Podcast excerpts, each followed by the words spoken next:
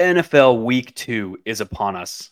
Week one is behind us. We had Tyreek Hill absolutely destroy the slate. We're coming off of a crazy Monday Night Football ending uh, with a undrafted rookie free agent just walking it off for the Jets.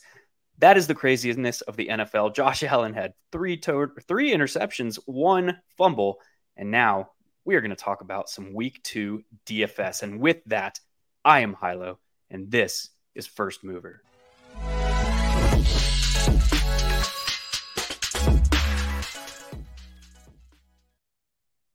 My guest for this evening is none other than Trevor Tipton. You know him from Player Profiler Pods. You know him from Bet Openly. Trevor, how are we doing tonight, man? Uh, I am. Uh, I'm still trying to grasp what I just watched in New York for two straight days. Uh, yes, that was uh, that was just a wild ending to walk that off that way. Um, I I was texting Mark during the show. We had a, a one of our bets tonight was on uh, Cook over rushing yards. He his prop was 43 and a half. He had 39 at halftime, and we had to sweat yeah. it into overtime to get it. So that was just a wild way. I got super weird on the showdown tonight. Um, I yeah. love just getting like I left like forty seven hundred dollars on the table, and if I would have ran digs at captain instead, I, I would have been like I, I would have made some real money tonight. But uh, I just you got to get weird on these showdowns, and uh, I don't want to split it 4,000 ways. I want to have some weird yeah. lineup that makes right. It was funny too. We were talking, uh, we were talking offline that the this was a, such a been a, such a weird showdown uh, year so far. We've had we're into week one. We've already had a, a captain optimal defense, and it was looking like we were going to have the old back backdoor uh, backup quarterback trick here tonight. But of course, it was Zach Wilson. He didn't uh, matter at all. But um, yeah, it's been a it's been a crazy week one. It's looking like it's setting up for a crazy uh, year of NFL football, and that's going to lead us right into what we're going to talk about today, which is the pricing release for week two. Before we get into that, though, you were mentioning some prop betting, and I know you've got a show with us at Player Profiler as well. But talk to me a little bit about Bet Openly, real quick. Yeah, so Bet Openly. Here's the some of my things that I love about it. One, we're legal in every almost every state. There's a few states it's not like Nevada. Nothing's legal there unless you're a big giant casino and give them lots yeah. of money. Um, but states like Florida, states like Texas, where you don't have legal technical legal books yet because this is peer-to-peer betting so you're not betting against a book, you're betting against another degenerate. So one of the things I love is when I lose, at least I know my money goes to somebody else on the other side and it's not going to some big book. One of the other things I really love is it's better lines, better odds, and it's 1% juice. So what does that mean for somebody that's just listening?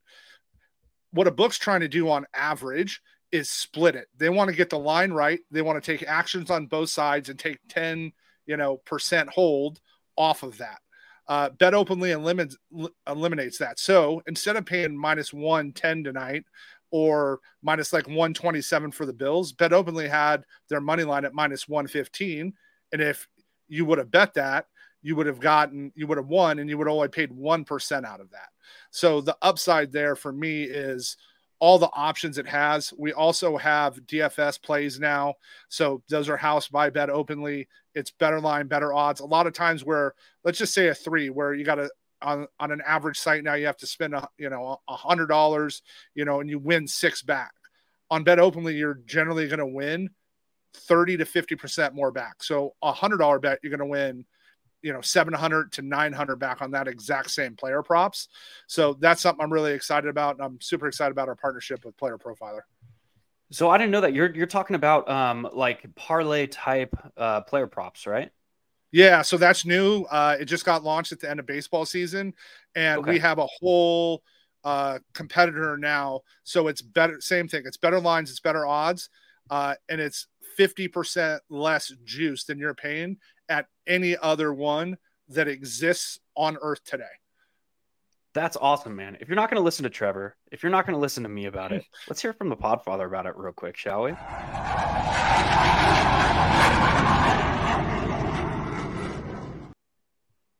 Hey, so many ask me, what's wrong with sports books? Why so many of them fail? The answer is simple they don't innovate. They're just casino sports books on a phone. That's all they've been. There are a few that are doing a good job We partner with them. Most of them, not so much. Until Bet Openly came along. Bet Openly said, hey, we're going to innovate. We're going to do something groundbreaking.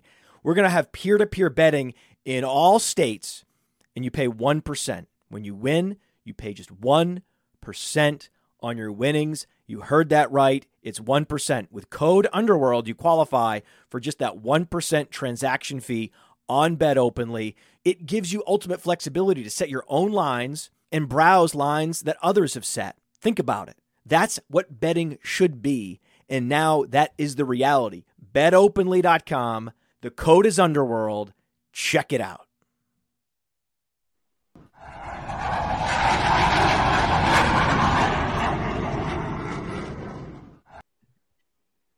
And we're back, baby. Let's talk about some DFS, shall we, Trevor? Yeah, let's get into it. Let's uh let's get through this. I'm this is the first time Mark and I are both looking at pricing for this week. So let's uh yes. let's dive into it. I wanted to do that. That's kind of interesting that it worked out that way. I like doing these like you you see the viewers are seeing our first reactions. And I like it that way because you kind of get um a a sense of how we're reacting to seeing things for the first time. And there's a lot of stuff that kind of comes with that. And I think that's one of the cool things about this show is we're able to kind of take those initial reactions, develop them over the rest of the week, obviously, and then hit them hard once we start getting all the information in, uh, you know, late week, Friday, Saturday, early Sunday type. So it's really cool to get this kind of first sneak peek look at um, player rosters, player like the game environments, all the things that we're kind of thinking about late week, uh, getting that first look. So let's talk about some game environments, and we'll kind of do that through this discussion of the quarterback position. What kind of jumps out at you from uh, this first initial screenshot here, which is kind of the top half of player pricing at the position? Trevor Lawrence is going to be massively owed versus the Kansas yeah. City Chiefs at sixty seven hundred dollars. Like, uh, I, I see a lot of a lot of ownership coming that way um, at his price. Right, Patty's eighty three hundred. You go right in and you see you know Lawrence right there um, with a matchup that you know has uh, one. I think it's going to have the highest total on the slate. I was just looking at that. Yeah. Um, Yep, it's going to have the highest total on the slate as of right now for that game. It's fi- over 51 and a half. It's actually moved up a little bit. So, and there's a lot of 40 point games on this slate. Uh, a lot. So th- I think that's going to be uh, that's going to be an interesting spot. The other one is is Allen's pricing after that performance because they had already said it um, versus the Raiders. I think we might see a lot of people not go to Allen and pay up and this might be a spot to really take advantage of of Allen. You know, come back, bounce back to get the Raiders, and um, he might. I I would be surprised after that performance if he gets a ton of ownership this coming week. Yeah, and that's an interesting. You mentioned a couple interesting things there. The first of which I think is this idea that you or the fact that you mentioned that we have a ton of low 40s game totals in week one.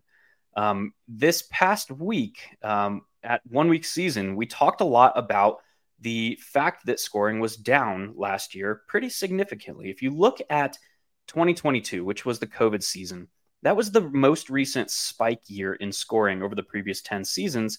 And on average, each team managed 2.88 offensive touchdowns per game. That trickled down all the way to 2022 last year, down to just 2.43 offensive touchdowns per team per game. So that's a fairly significant. We're talking about almost a full or almost a half of a touchdown per game per team less was scored last year when compared to 2022. So theoretically, we supposed over at one week season, again, I'll drop that name one more time, that that makes finding game environments and that game environment that could explode that much more important. And we've always been one to attack game environments, but now we're looking at like the potential for extreme overstacks. Um, and we we've kind of seen this from big name players in the DFS scene over the previous couple of years, uh, primarily Awesemo. He kind of he, he get he kind he almost makes his brand through this like overstack mentality, and he it seems to he hits like a millie every single year doing this this kind of technique. And what do you make of it? Is that like kind of the right thought process? Are we on the right path here? Um, what do you make of the the fact that scoring is down in the league um, over the previous couple of years, and how we kind of transform that into our DFS process? I think it opens up the door to a lot of people that are hand building more than it had before. Um, I think yeah. it allows you to get unique and um, you know, I'm a I'm more of a single entry three max player, uh, is what I prefer. So what I've noticed is um, I've done well on those. Like tonight, let's talk about the showdown. I ran a five one bill stack. Um, yeah, that was you know I looked at it. I actually went double running back and uh, did some defense with kickers because it was just I, I thought the weather, it'd be a low scoring game because that to me was everybody was just Buffalo, Buffalo, Buffalo. This is going to be a shootout. Garrett Wilson, right? Like, so I want to zig when they zag. Um, it's it's interesting you bring that up because I've really I really noticed it this week. Like I was going through lineups, you know, sitting there watching the game. So I'll start going and looking. Okay, what's this guy doing? What's this guy doing? What's this guy doing? And I the overstack uh, seems to be there. Um, and. I think down to roster construction again being so important, whether you're playing season long or DFS, that really understanding roster construction uh, probably matters more now than it did in any recent time in DFS. Yeah, so super interesting. Obviously, that's all from the theoretical realm, um, but it's it's an interesting observation. And obviously, when we're talking about game theory, I'm I'm the game theory guy, right? Uh, when we're talking about game theory, obviously a massive piece of our decision making puzzle is our observations of the field because now we can introduce those exploitative tendencies to take advantage of field tendencies. A lot of big words. That just means basically we're looking to, as you so eloquently put it earlier, kind of zig when the field zags, right? We don't want to be caught up in similar roster constructions as the field because now we are fighting against a larger portion of the field on our way to first place. And that's really all that matters is we want to try and get to first place right? Uh, so with that discussion kind of behind us uh, what do you think about this guy right here? Mr anthony richardson. He is priced up uh, 900 more than he was in week one which this is probably where his price should have started the season. Um, he was a player of mine that i played in week one uh, but now that he has that nasty red Q next to his name, and he's been priced up 900, which is a fairly significant price movement considering where he was. What do you think his ownership is going to be like this week in a, what could be a more neutral matchup here against Houston? I think the public in general is going to see Houston think bad, think Richardson had a great game. He can run on them. Um, even at that 6,300, I think there's a chance he goes up. Uh, I'm really interested in. Uh, you skipped over, but I'm interested in the guy that was right below him. So, okay. uh, which was which was Mr. Goff. Uh, mm-hmm. I'm interested to see where that goes um, and where his ownership lands in that game. So that's you know because why I bring it up is that's a team you can now overstack, right? If you start talking yeah. about right, how do you get access to them? Goff, LaPorta, Amon, and run maybe both running backs. That's you know if you want to talk about and I brought that up because they're they're a good team to name for overstacking in my opinion, but that's a that's a way to get there. But I uh, I think Richardson's going to end up being a lot higher owned than he probably should be this week. Yeah, and we look at uh, what this game did to us last year. Uh, oh, in yeah. week four, it was the game that you had to have. Obviously, yep. over 90 points combined. Um, this was the shootout of the season last year between these two teams. But uh, also in that same vein, on the other side of that game, both offensive tackles for the Seattle Seahawks uh, got injured and are, I would say, highly questionable to play in week two considering who they're going out and looking for in free agency. Uh, hint, hint, 41 year old offensive tackles. Uh, so, yeah, what do you make of the opposite side of that game? If we're looking to kind of overstack slash game stack this environment, what do you make of Seattle coming off a poor performance, down two offensive tackles? Uh, how do you think they're looking to attack this spot? I think Lockett's health is going to matter a lot in this game. Um, you well, saw that he's off- already he's already cleared. I think did he clear already? Okay, I hadn't yeah. seen I hadn't seen an update, but you saw in that Rams game, if you watch it and go back and watch the tape, that offense dramatically changed the second he wasn't in there anymore. Yeah. Um, so that was a big that was a big one for me. I think the public because of and like I said, why I brought that one up again. I think the public because of that game is going to think about last year and go back to it. Um, and I think we could see the opposite there this week. I think we could see a grind out, you know, tight scoring, um, a little more defensive battle in that game. Detroit's defense has definitely improved. So I'm interested to see where that goes. And uh, it'll be, uh, it'll be interesting for me how they can come back. Now, if that game's low ownership, I, I it's going to attract me to that environment. Um, for me, I'm really, I'm always staring at ownership. I want to, again, I want to get guys that are much less lower owned than the field is. Yeah, for sure. And what's interesting to me about Seattle's defense is they're never really one to alter their game plan per for the opponent, right? They're typically going to run the same defense. And what bit them last year is they didn't have the athletic linebackers to play that Tampa 2 with the linebackers dropping in coverage over the slot. Um, now they've got Bobby Wagner back. They've got a bunch of new bodies there in the linebacking core um, where they could potentially, you know, handle a guy like Amon-Ra St. Brown. You know, look, you look at Seattle's performance on defense last year. They had like they were the the best team, I think, against perimeter wide receivers over the entire season. Uh, they they gave up like under two. It was like two or three touchdowns to perimeter wide receivers the entire year, and the first one came in like week twelve. it was insane. Like you, it, Seattle was the team that you did not want to look at to attack with perimeter wide receivers. So that's an interesting piece of this puzzle, I think, as far as how we think Detroit is really going to be approaching this game because they don't have any freaking perimeter wide receivers. So that's an interesting, I think, chess match that we're going to see in this one is how does Seattle's defense now operate with athletic linebackers that are football smart and athletic uh, when they have kind of Amon Ross streaking to that layer between the linebackers and the safeties. Uh, anything, any thoughts on how that, you know, Seattle's defense is going to react to this situation? I, that's what I said. I could see this going low scoring too. Uh, yeah. And I can see uh, it's, I, I, really could see that. You broke it down really well. I can't break it down any better than you gave it. And there, you saw Detroit, even in that win, Detroit missed Jameson. They need that yes. spacer outside. Um, I think they need to use Gibbs, uh, you know, get Gibbs outside more as fast as that guy's electric. And I think they need to get him outside and get him in the receiver more until they get Jameson back uh, yeah. for that reason. And at the same time, you saw what the Rams just did when they put Puka in that, you know, Cooper Kupp role. So at the same time, I could see, you know, Amon having a big game, but it not being a high scoring game.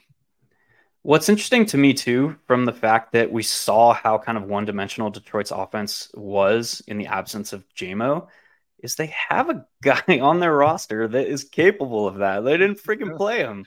The Kalif yeah, Raymond ran a Josh Reynolds instead. Yeah, dude. Kalif Raymond ran a 4.3240 coming out in 2022. Like this is the guy that you need playing instead of Marvin Jones, uh, the dinosaur, instead of uh, Josh Reynolds.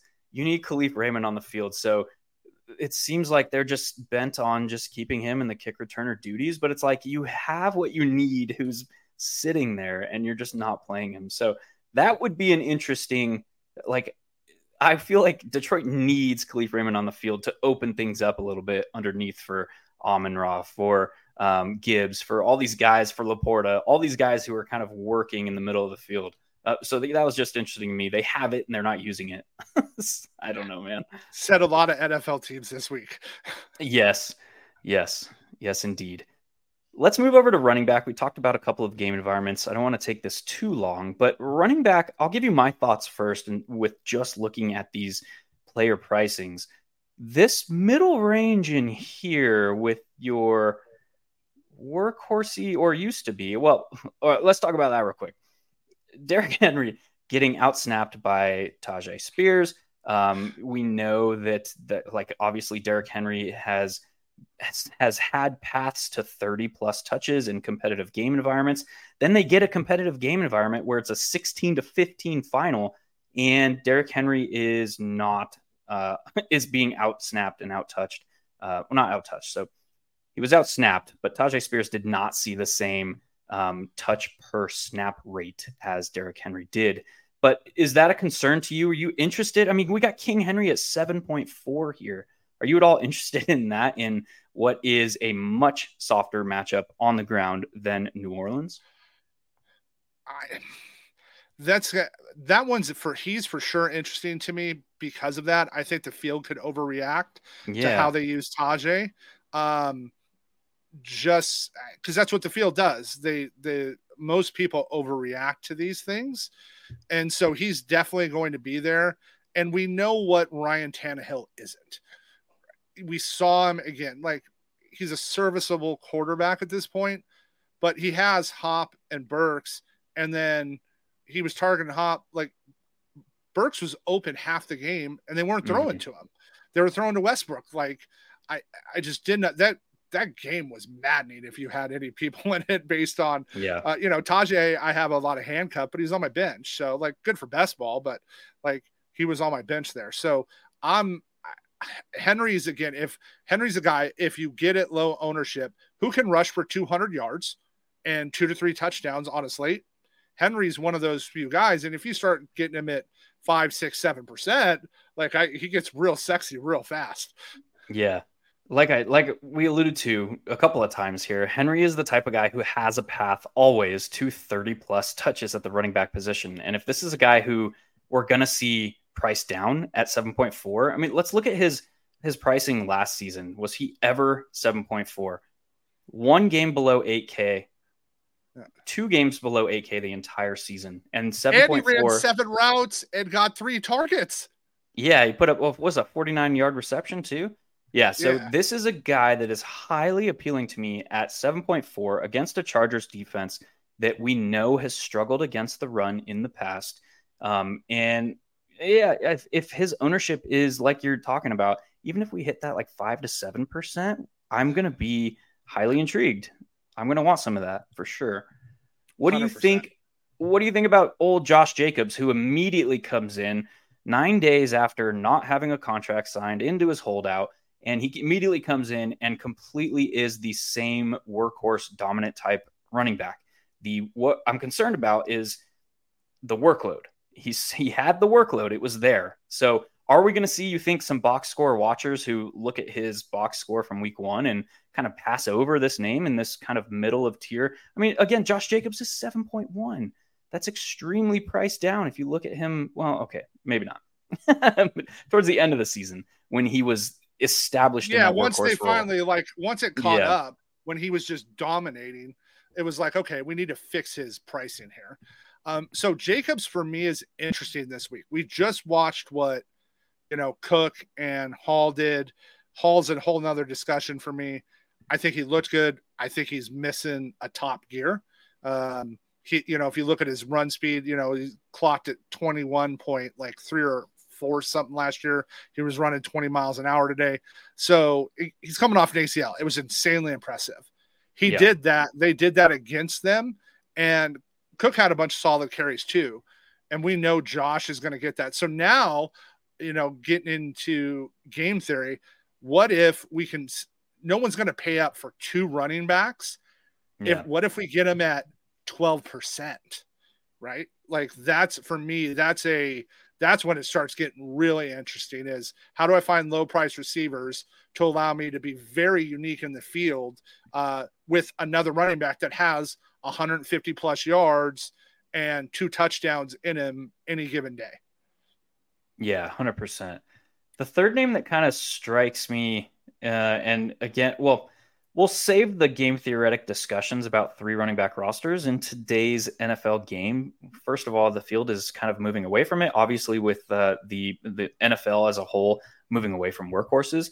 But it's interesting when you look at, and I did a lot of the study for best ball. When you look at the hit rate, and uh, Sam Sherman did a lot of study um, and for best ball as well into running back explosive weeks versus wide receiver explosive weeks, and he defined that by you know 25 plus fantasy points in half PPR, which is you're approaching 30 in full.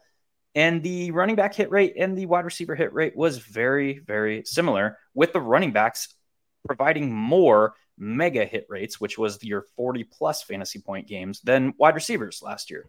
So that's interesting in and of itself. But now when you look at the field's tendencies of not of moving away from three running back builds, they start to become a lot more appealing when you're talking about doing things that the field is not, providing a clearer path to first place. So with that discussion, another name that kind of immediately jumps off to me is in that first game environment that we talked to in Kenneth Walker. This is a guy who all the concerns about DeeJay Dallas or um, Zach Charbonnet or whoever the hell is going to be running behind him and pushing Kenneth Walker for touches, Kenneth Walker was the guy in week one. And he's priced at only 5.8. And if this game environment kind of becomes conducive to fantasy production, it this is a valid area for that fantasy production to flow against a Detroit defense that has been notoriously poor in the trenches.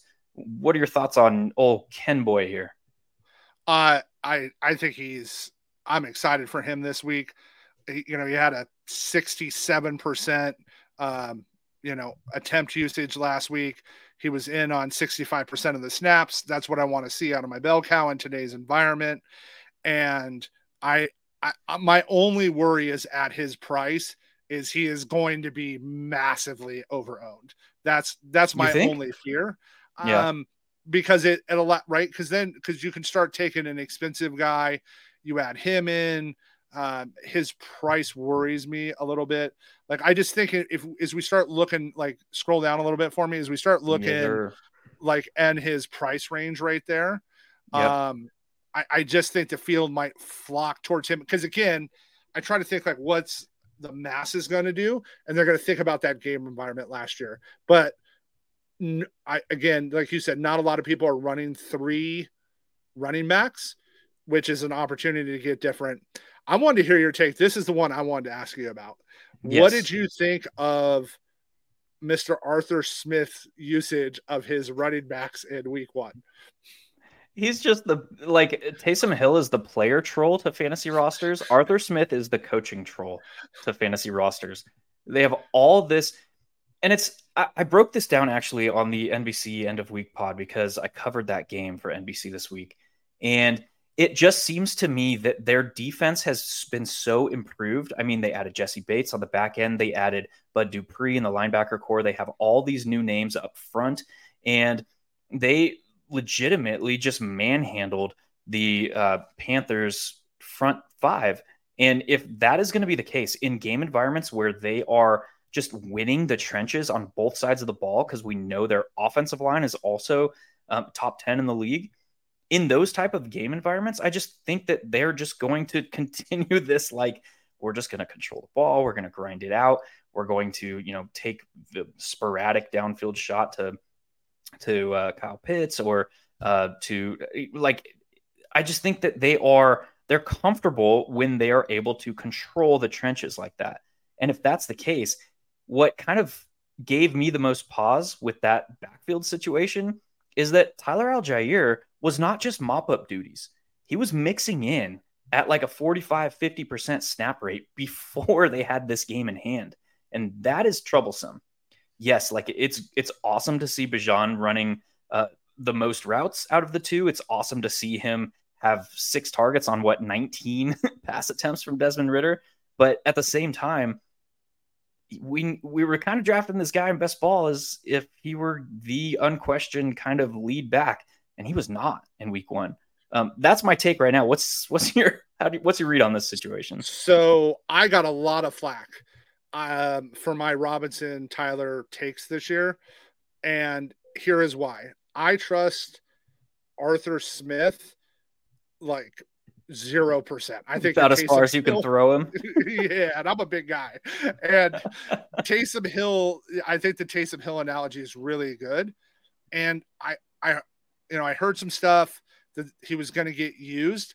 I think Bijan is all world talent. Yeah. I think he's, and I think he's going to have two to three monster games this year. I think his just talent is just going to overwill a Breece couple Hall. of these where he, right, where he breaks, yeah, where he breaks 80 yards runs, but he doesn't get caught and he scores. I, I drafted way more Tyler Allgeier I have I I have five percent Bijan. I just yeah. wasn't going there because I didn't trust Arthur Smith, and mm-hmm. I don't victory lap week one, but you the thing you said said it best for me is he was getting used when the game Tyler was still getting used when the game mattered. Yeah. Like that that really stood out to me. I think they're going to do it. I think he'll run the hot hand. He said it after the game. I don't care about fantasy. You know, Drake London out there running wind sprints. Oh man. It, yeah, it was uh they're going to be they're going to be hard to play and I think if you're if you're going to play them, I think what you're going to do is overstack this game. I think going to play both their running backs and try to get that total usage when you do.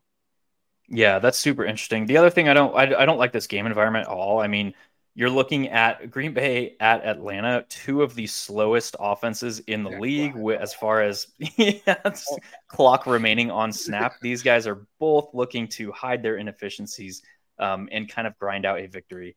Uh, on the backs of that very handy or handily win from Green Bay in week one, I could see the field gaining some interest in this and this in game environment. And if that's the case, it's just kind of a full stay away for me at this point. I couldn't agree more. Any other running backs that you kind of have your eye on here? Uh, as I look level? through, uh, up top, I mean, CMC is going to be twelve thousand dollars at the rate he's going. Yeah, the um, old uh, nod to Le'Veon Bell and David Johnson days. Yeah, it'll be interesting to see Ekeler's usage. Uh, you know, he came up today on the you know on the report. Um, Josh Kelley got used a ton. Yeah, uh, th- that was uh, another one that was really interesting. I I think Pollard um, could have a solid game. We saw what Cook just did against the Jets. I think right. I the the Jets aren't the Giants, so they're gonna Dallas is I think should have to play this week, even with no Aaron yeah. Rodgers. Um, and then the other up top that I think people are going to like probably f- for me fade is just to uh, uh, scroll down there a hair is I think people are going to go to ETN and I'm just not as high on ETN this year because I think Jacksonville has a good pass blocking line, but they are suspect at run blocking. So I'm I'm probably not going to be playing a lot of ETN. Yeah, ETN was a guy that I had in week one because there were three players in week one, and this is less of a recap show, but there were three players in week one that I felt like you had to account for in rosters. It was Justin Jefferson, it was Calvin Ridley, and it was Chris Olave. Those three players on a price, uh, on a range of outcomes per salary equation, they were head and shoulders above the rest of the field. So there were some rosters where I accounted for Calvin Ridley through Travis Etienne um, as a if then like if if Calvin Ridley does not put up a, a valid um, a GPP worthy range of outcomes production, then it had to come from somewhere because it just the Jags were in a spot where they were highly unlikely to fully fail. Um, yeah, probably not going there this week against KC, especially with Jones back, uh, signed his deal. He's back for KC. Um, so that'll be an interesting game environment to watch as well. I want to quickly talk about these two guys. These were your oh shit, they kind of surprised us. And with uh, with um, Austin Ekeler's ankle injury, um, think Staley said today that he didn't know if he would practice this week. Um, could become an issue. I could see, and then with Kyren Williams two touchdown outburst, I could see the field being like, "Oh, look at this! I'm getting two like GPP worthy running backs at only 5K a piece." But it's like Williams is playing San Francisco and Kelley is playing Tennessee, the nut two worst matchups on the ground in the league. Any I hope they are massive. I hope they are massively owned for that very reason. yeah. yeah. Side me up. Yep. Okay. Sweet. Same page.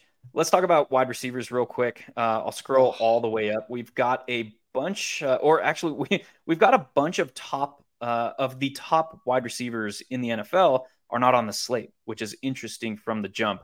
Stefon Diggs is fresh as in everyone's mind, coming off a 10 catch, 100 yard, and one performance on Monday Night Football in that terrible game. Um, Ja'Marr Chase is coming off one of the worst games of his NFL career. Joe Burrow is coming off of the worst game of his NFL career. Tee Higgins is coming off a goose egg Um, and Tee Higgins was like top. Tee Higgins was like top six in air yards uh, and got goose egged. Uh, so that was an interesting one. Um, now against Baltimore, let's talk about Cincy real quick.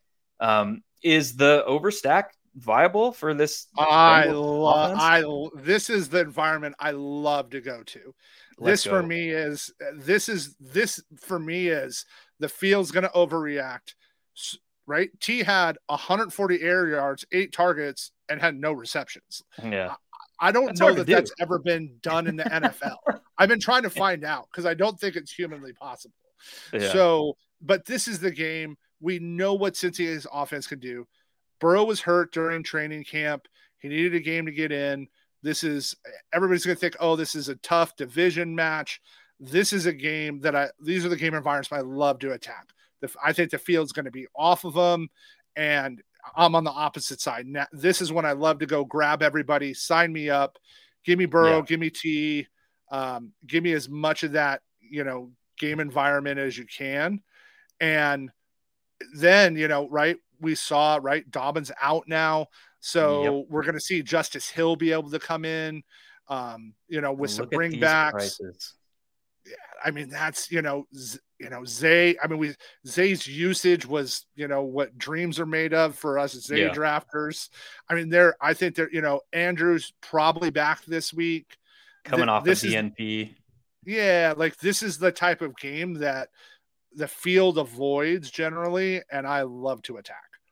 This is the one that I now, before looking at player pricing, this was the one that I was most intrigued with pertaining to that opening discussion of potential to overstack a game environment. You could do it both ways. You can go, you could throw a Lamar Jackson double for very minimal cost. You could throw a Joe Burrow double coming off of that stinker uh, at very minimal ownership. There's a lot of things that you can do in this game.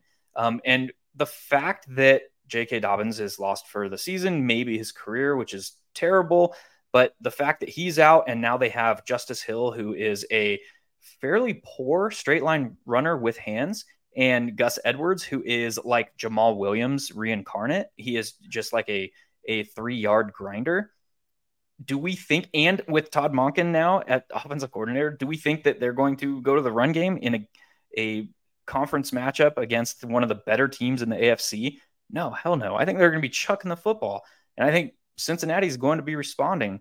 We've seen their offensive tendencies. They're going to be chucking the football as well. So that is exactly the kind of mix that I like in the honeypot for a blow up type game. This could this could be I said it here on Monday. This could be a Irv Smith breakout week. Oh, spicy yeah, so you just got Baltimore right now, but right, we add Irvin at his price. It's you know when you start talking about overstacking a game, those are the plays that at what his ownership is most likely going to be.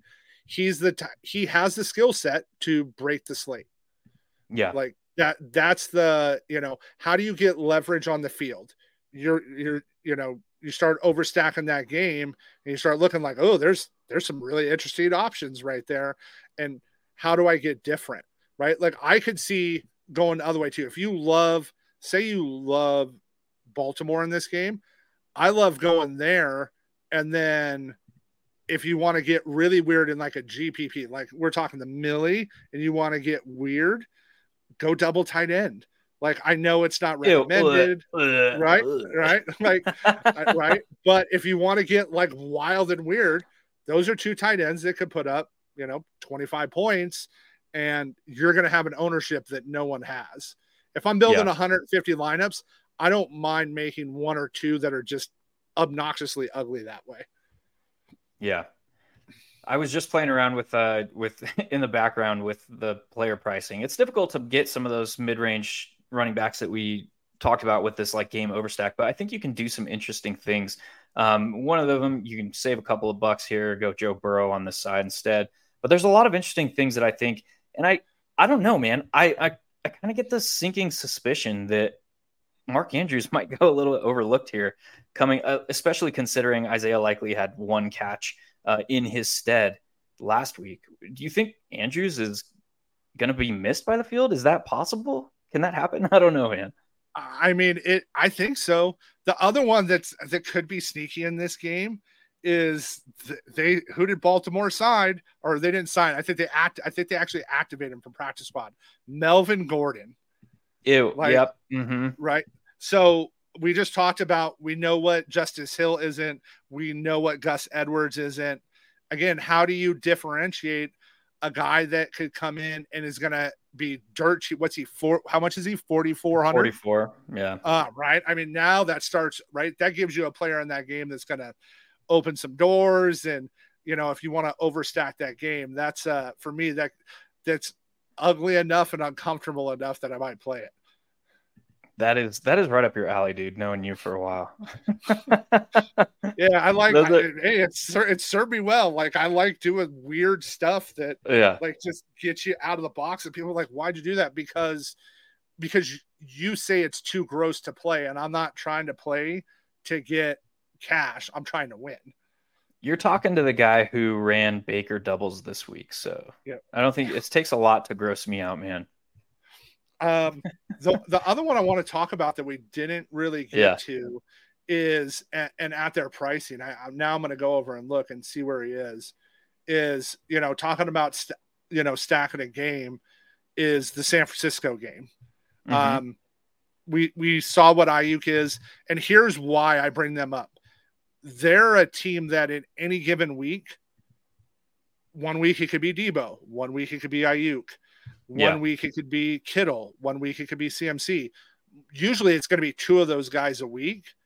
And to me, they're the opposite of like a QB that you like. They're the opposite of Patrick Mahomes when Kelce isn't there. Just take Mahomes. Don't play any of others pass catchers because you never know yeah. who's going to get the ball. Versus this is play everybody and right. And then Brock's probably still going to be super cheap this week.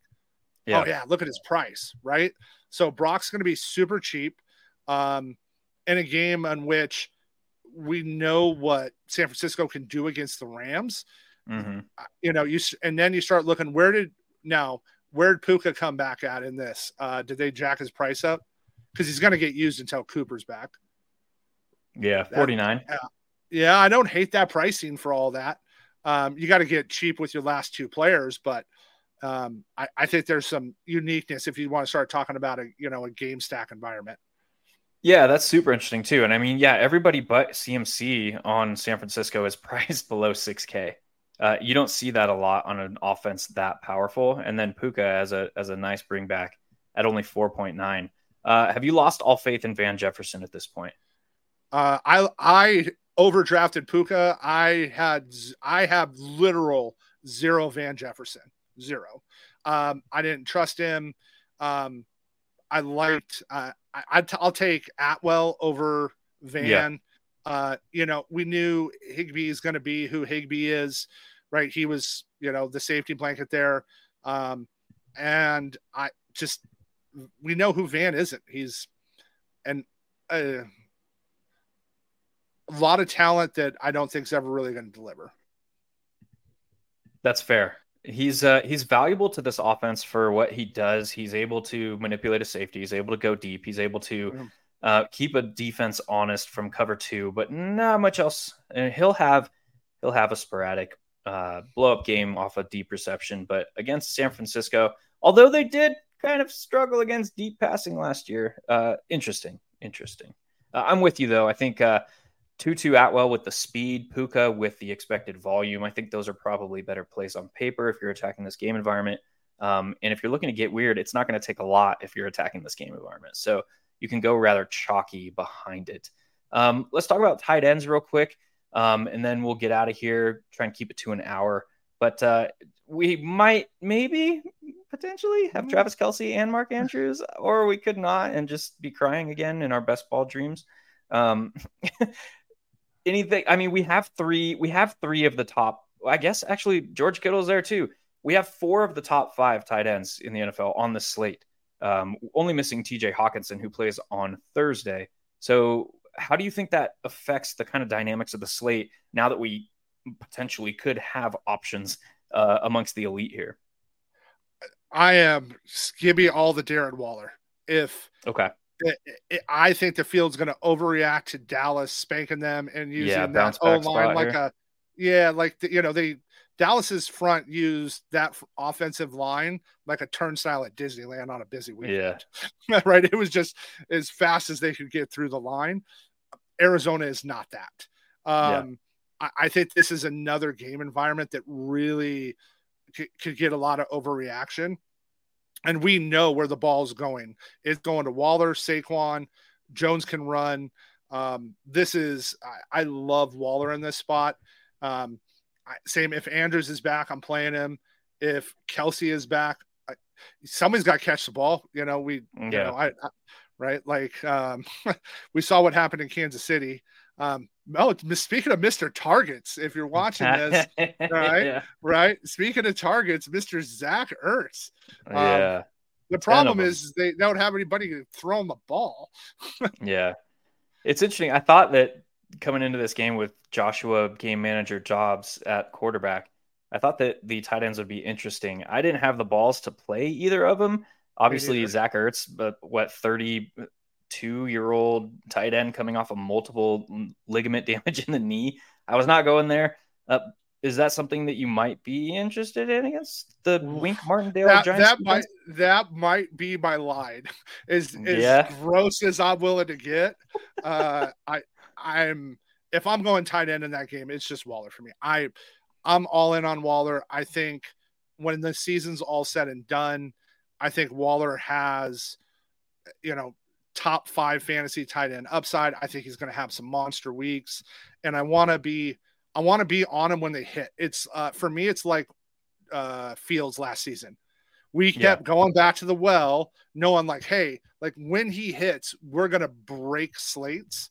And you know, credit to Jam to get me to you know uh, follow that. And I just kept going there. And then when he did, it was a monster. I think Waller and DJ and Saquon are in that. Now, everybody loves Saquon, but I again overstacking, playing that environment, and we kind of saw like I don't know how we don't know what the Giants defense really is yet because Yeah. I just don't know anything from that game. I can't really judge that game because that opening drive, the Giants look good. I think if they score on that first drive, maybe it's a different game. Um, I, not really sure on where that went. Um, but tight end will be interesting. Cheap tight end. Um, you know, LaPorta is 39. Uh, I'm to love Kincaid again at 3,300. Yeah. There's Um, two. I'll bring it up. The two that I have listed right here. Yep. Yeah. the- As soon as I saw, I say I'm a big Kincaid guy. They used him um, how I wanted tonight. While Allen Yeah. had a bad game, I, he had the usage I wanted. Um, And he you was know, all over the there. formation. Yeah. Yeah. they they're going to make him their wide. I think by the end of the season, he's their wide re- receiver too. One of my bold takes and one of my my big offensive player, the rookie of the year bets is on him. I think once he gets going and he gets comfortable, you saw. I mean, they were using Knox out there too, but I just I think he's Yeah. going to get a ton of targets in that offense. And uh, same Musgrave. Uh, you know, we saw what Love did um, going over the middle against Atlanta. I, I like those guys there. Yeah, I think Musgrave is interesting as well because um, we're probably going to get this like catch two pulling uh, between the box score watchers who saw that he didn't put up yardage and the other side of the best ball crowd who saw his ADP take that meteoric rise. Um, so it's going to be an interesting situation. I think those both of those guys are probably going to come down to ownership for me. Um, but I think both of them are. I'm probably not going to the Green Bay Atlanta game environment. I'm probably might be interested in a Buffalo overstack, but um, these are two guys that I think can play a valid one-off role kind of for us this coming Especially week. at that price. It's a great price for them. Yeah, yeah, for sure. Any other tight ends that you kind of see in this list here that you like pay down? We'll say now. Donald Parham Um, scored a touchdown. Any, any interested there? Uh, I'm gonna go back to. Let's keep scrolling out. I mean, Herb. I'm gonna go back down. to Jesus. I'm gonna go to. No, I'm. I'm looking here. I'm gonna go back to Irv Smith again. Irv, I yeah. think he has. You know, I mean, at 3,200, he has some upside. The other one that, yeah, I mean, Parham. Um, it right. Bellinger. If if something happens with Waller this week, give me Bellinger at 2,800. If I something happens get- with Waller, that's just like He- he, could, I mean, he could stub his at any toe on a-. Yeah, like he could stub his toe on a pillow and you know rip a tendon and be out four weeks. It's Darren that's Waller, classic. like, right? Like, like that's what I mean. When I draft him for season long, I expect twelve games. That's like my. yeah, Um, I'm disappointed in their the Raiders' usage of uh, Mayer. Um, Yeah. I didn't I didn't really love how they used him, so I'm probably not going to go there, which means he might crush. Um, I, Hooper, right? Like Hooper got some targets, um, and uh, yeah, I mean that's really at the the bottom for me. yeah. Nothing else I really like at tight end. We got to do it, dude. It's the obligatory Okay. defense. We got to talk about them. I know, I know. Keep scrolling if you don't like defense. No, I'm just kidding. The Uh, San Francisco 49ers up here at top. Obviously, the Cowboys against the uh, now Aaron Rodgers list Jets. Um, these are two offenses that base or two defenses, sorry, that manhandled their opponents in week one. On the flip side of that, it's going to be an interesting test for the Giants uh, against Dallas, who uh, kind of had their way uh, and looked very good on offense. And I think a lot of that was due to Brandin Cooks being able to stretch the field, open up the middle of the field for the tight ends for um, for CeeDee Mr. Lamb. Ferguson. Yes, sir. We, yeah, that was a name we we skipped over, but uh, my Yeah. highest owned tight end in best ball, Mr. Ferguson, old Fergie boy.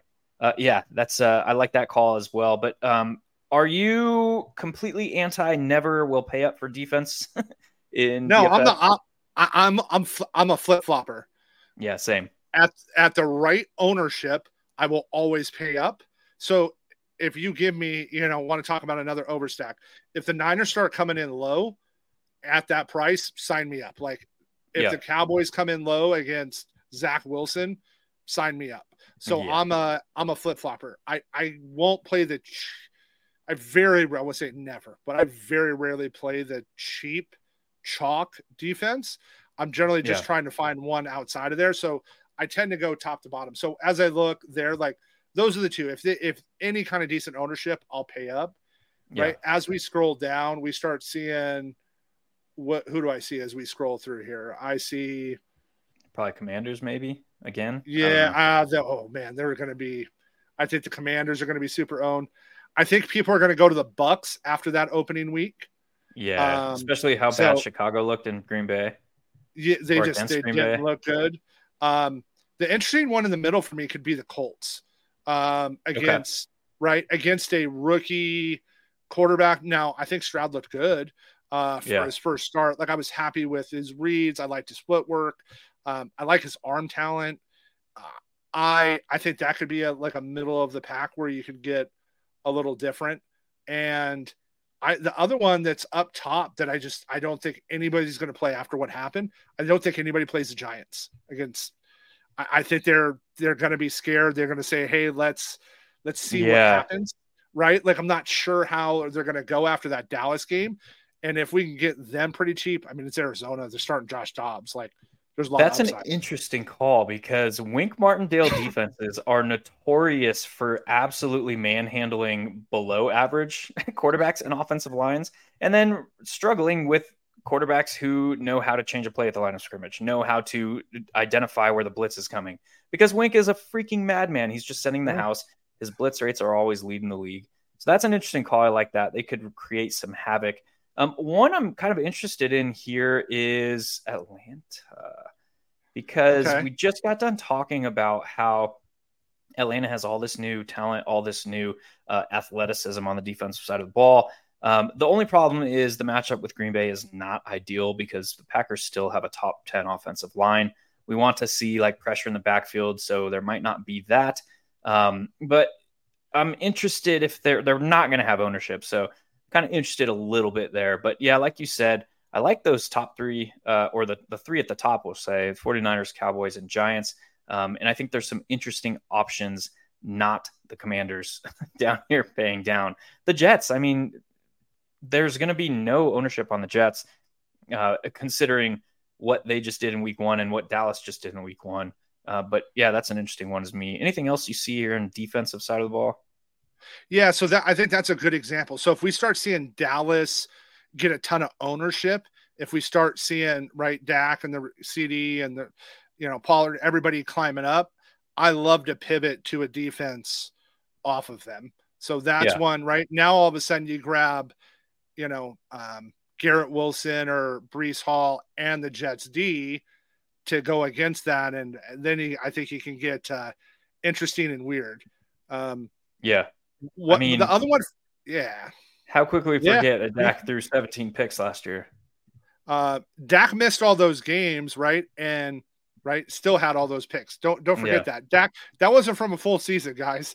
Dak did that while missing. It was either five or six games. I don't remember which one it was, but it was five or six. Um, so here's the one other defense I'll ask about real quick. Uh, yeah, which how many did he miss total? Five, yeah. Yeah. No, he missed. Yeah, because the bye. So yeah, I missed. Mm-hmm. No, yeah, I missed five. So he he threw that many, missing five games. Um, what about so if Kelce's not back? Okay. okay, so okay. If Kelce's not back, what do you think about Jacksonville stopping their defense? You know, against Mahomes. I I get Mahomes is Superman, but we saw what that receiving corps isn't. Again, we, I don't know why we get our hopes up. Like, yeah. remember that offense had Tyreek Hill, which is whatever. But that I, I think the Jacksonville defense could be interesting pivot too as well. I think so too. You look at the Jaguars depth chart, they are the fastest like per player mm-hmm. of any NFL defense. They are fast and they can close gaps. I played some Jacksonville defense this past week. They were playing a rookie quarterback, all that stuff uh, for all those reasons. They are really freaking fast, and that creates problems. Um, so yeah, this could be one of those four sack Patrick Mahomes games, which almost never happens. Um, I like that call if they're they're they're not going to be owned, uh, which is interesting. Uh, any parting shots, dude? Thanks for coming on and joining us, man. Yeah, it's good to see you. We haven't uh, we got to text a little bit, haven't got to talk. All right, so let's overre uh, let's do an overreact and a flag plant this week. So my over I, what I think the field will overreact on. Um, okay. I think the field is going to overreact on Cincinnati and forget that it's Joe Burrow, yeah. Tee Higgins, and Ja'Marr Chase. And then my flag plant this week, uh, without any ownership, is I'm going to go. I'm going to I'm gonna go a Giants overstack versus the Cards. Okay, okay. I like it. I'll steal uh, for your. Oh, we're doing flag plant, not just overreact. Uh, let's see. Probably you over... get, you, you can save that for later in the week. No, that's no, just my initial. No, you can't one up me on my own damn show, dude. Come on now. uh, let's go. Yeah, I'll take overreact to. Uh, I'm gonna go overreact to the Rams because they looked competent and say that they're not, uh, primarily with their defense. Um, and I'll go flag plant on. Uh, ooh, something we didn't even talk about, but I'm gonna flag plant this man right here, Keenan Allen. Ooh, I like situation. I, I, like that matchup. I mean, he he had the targets. They're the, the options there. I I I think he's going to get used a lot, and we, we saw. Yeah, you could. I like him. You, you could even overstack that because I think the the major talking points from the industry this week are going to be about the heavy rush rates. And I think that knowing who Kellen Moore is, that was probably more matchup dependent than it was an indication of what to expect from this offense uh, moving forward. So I think the field might uh, overreact and all flag plant that offense. I think the field is probably overreacting to one, the low A dot. I think um, Herbert had like a 4.1 A dot in this game uh, or in week one, and I'm going to flag plant them. So that's awesome, man. I like that. That was cool exercise. Uh, but that's going to do it for us for today. You know where to find us, and we are going to see you in them draft lobbies. We'll see you at the top of the leaderboards, y'all. This was First Mover. See ya. Hey, I want to take a moment to thank you for tuning in. It's important to me that all of our media be free. This is only possible because of you, allowing a true independent sports media enterprise to thrive unlike any other in the business. So please subscribe to the All In package to continue to make all this possible, to ensure that all of our stats, information, data, content is available to you, especially you, the people that get the site and get the show.